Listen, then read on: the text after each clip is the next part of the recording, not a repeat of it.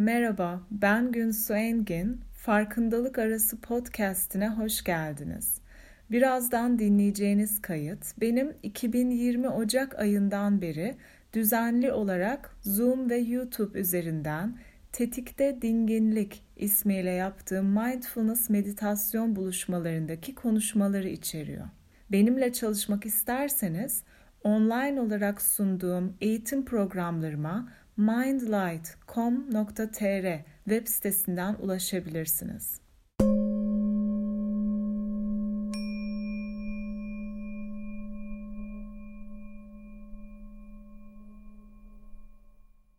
Tetikte Dinginlik buluşmasına hoş geldiniz. Şimdi bugün biraz daha kendi duygularımızın derinine kendimiz nasıl bir sorgulama ve analizle gidebiliriz? Kendi işime yarayan bir yoldan bahsedeceğim size. Çünkü her zaman sadece hareketsiz oturayım ve oradan bir şey kendiliğinden zaten çözülecek değil. Öyle olmayabiliyor. O düşünen zihnimizin de fonksiyonunu kullanmak işimize yarayabiliyor. O yüzden bu e, zaten kişisel gelişim yolculuklarında önemli bir şeydir. Sorgulama, analiz etme ve e, bir sonuca varma. O yüzden o becerimiz de körelsin istemiyoruz. Doğru bir sorgulama yönteminden bahsedeceğim size. Faydalı bir sorgulama yöntemi. Ben e, 2013'te sanırım bir e, hocamla tanıştım ve kendi fiziksel rahatsızlığımdan dolayı dizimde bir incinme olmuştu. Ondan dolayı gittiğim bir e, ustaydı kendisi, bir şifacı ve kendi dizimin rahatsızlığını iyileştirdiğini gördüğümde dedim ki bana da öğretir misin bunu nasıl yaptığını ve ondan sonra onunla böyle bir üç senelik bir yolculuğumuz oldu yani onun, onun bana öğrettiklerini öğrendiğim.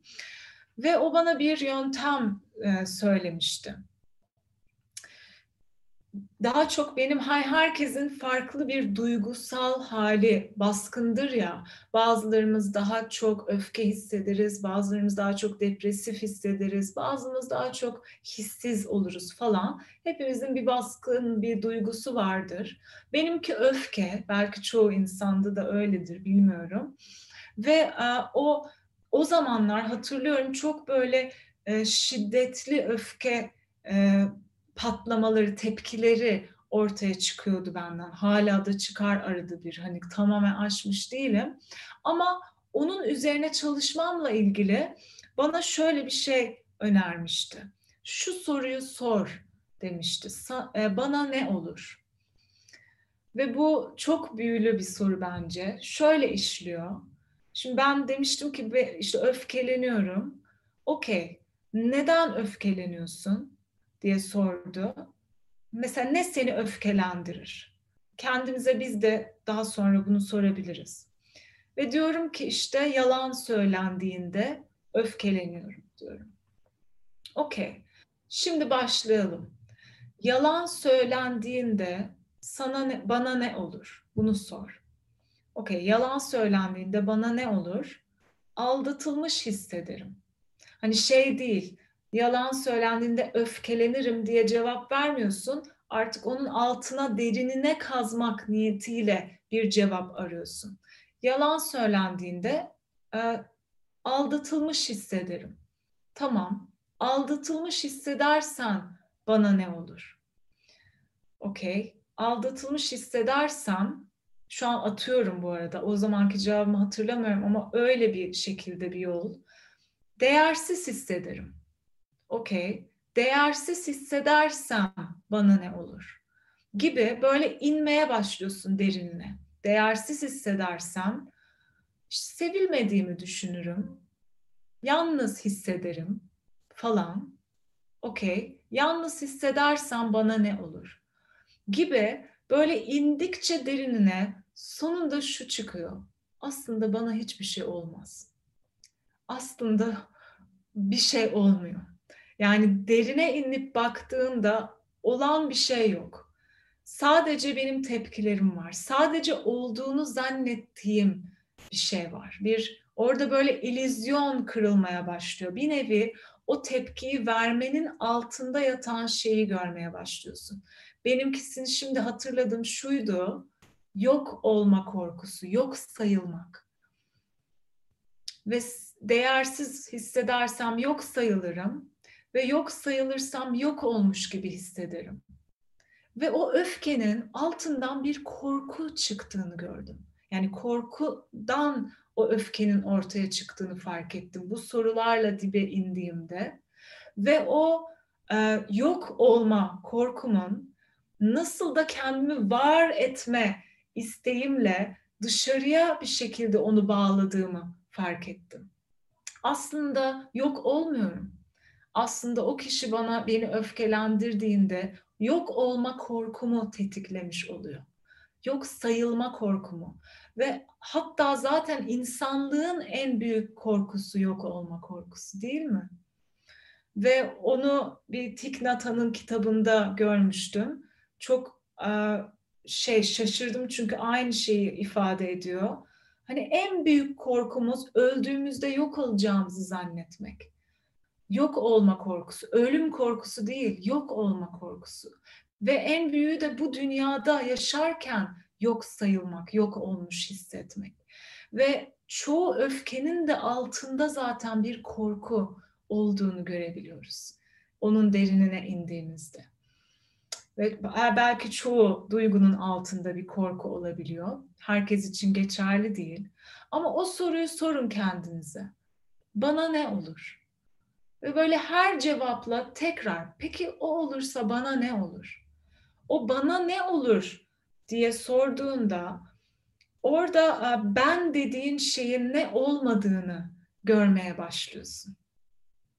Hani yok sayılan sen değilsin, aldatılan sen değilsin, yalan söylenen sen değilsin, değersizlik sende değil falan. Aslında o kişi, eylemi gerçekleştiren kişi e, kendini aldatmış, o kendine yalan söylemiş falan filan oluyor. Ve ben artık or, o olay, o eylem olduğunda kendi e, tepkimden sorumluyum. Onu görmeye başlıyorum. Herkes kendi tepkisinden sorumlu. O yüzden artık o kişi bana bunu yaptı diyerek suçlamama ihtimali ortaya çıkıyor. Çünkü kökeninde o kişinin eylemi benim hangi duygumu, hangi korkumu tetiklemiş, oraya benim inmeme hizmet edebiliyor. Yani aslında onunla bile ilgili değil tepkimin sebebi. Orada işte o yüzden ilişkilerimizde karşımızdaki kişiye baktığımızda kendimizi görüyoruz. Kendi yansımamızı görüyoruz. O tepkilerimiz tamamen kendi yansımamız oluyor. O yüzden ilişkilerimiz en müthiş öğretmenimiz, en iyi gurumuz, o ilişkilerimiz, onlardan öğreniyoruz ve en çok da zor ilişkiler. Bu benim kendi hikayemdi ve çok büyük benim için farkındalık olmuştu o yok olma korkumdan öfke duygumun çıktığını görmek ve sonra ödevim de şuydu. Ee, sürekli şunu tekrar et demişti. Ben varım. Ben varım. Ben kendim olmak istiyorum. Bu e, ezoterik öğretide sanırım var. Tam bilmiyorum ama e, Batı ezoterizminin içindeki bir pratikmiş. E, o hocamın e, öğret verdiği bir ödevdi. Kaynağını hatırlamıyorum. Diyorsun ki sürekli o var olduğunu hani ben varım demek gerekiyor ya kendi yolculuğumuzda önce ben yokuma gitmeden önce. O yüzden diyorsun ki ben varım. Ben varım. Var olduğumu, bu bedenin içinde yok olmadığımı önce bir fark etmek gerekiyor. Ve ben kendim olmak istiyorum. Bunları sürekli kendimize söylememiz. Eğer öyle bir yok olma korkusu varsa, değersiz ve yok sayılma korkusu varsa benim işime çok yaradı. Hatta ödevim böyle yazmaktı. Sayfalarca ben varım, ben varım diye böyle ben kendim olmak istiyorum. Çünkü kendim olmak ne demek onu bile bilmiyordum. Ne demek kendim? Kendim kim? Hangisi ben? Bu mu ben? Bu mu ben? Falan böyle acayip bir karmaşa içerisindeydim. O yüzden çok daha netleştirebiliyor çoğu şeyi. Ve kendi yolculuğum daha çok ben ne değilim onu görerek oldu. Ne olmadığımı fark ederek. Yani o zor düşüncelerim değilim. Onlarım zannediyorum kendimi değilim. Onun çünkü onlar geliyor ve geçiyor ve belki bana bile ait değiller. Zor duygular değilim. Ki zaten görüyoruz bu bedenim değilim sadece. Bu nefesim değilim sadece. Bunların bu geçici olan hallerin ötesinde başka bir şeyiz aynı zamanda. O işte o um, bana ne olurun sonunda aslında bana hiçbir şey olmazın cevabı orada. Çünkü orada geçici olmayan bir benlik, bir varoluşu fark etmeye başlıyoruz. Farkındalık ve bilinç diyorlar bütün um, ustalar buna. Bilinciz aslında. Ve o bilincin ifadeleriyiz. Onu sürekli anlatıyorum zaten ve onu tanımak, bilinç olduğumuzu bilmek ve her bir insanın da aynı bilincin farklı ifadeleri olduğunu bilmek. Artık hani kişisel olmasından çıkmaya başlıyor hayatın. Senin için kişisel değil. Önceden o ızdırap yaratan şey, her şey benim başıma geliyor. O beni aldattı, bana yaptı bunu, bana yalan söyledi, ben ben. Ve diyorlar ki hani Joseph Campbell diyor, um, cehennem kendine takılı kalmış insan. Takılı kalmış. Hep ben. Hatta ben ve dünya ayrı iki şey gibi algılıyor.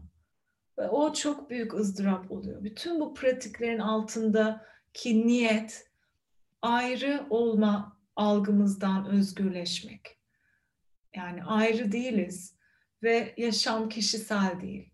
Olaylar olur, eylemler gerçekleşir.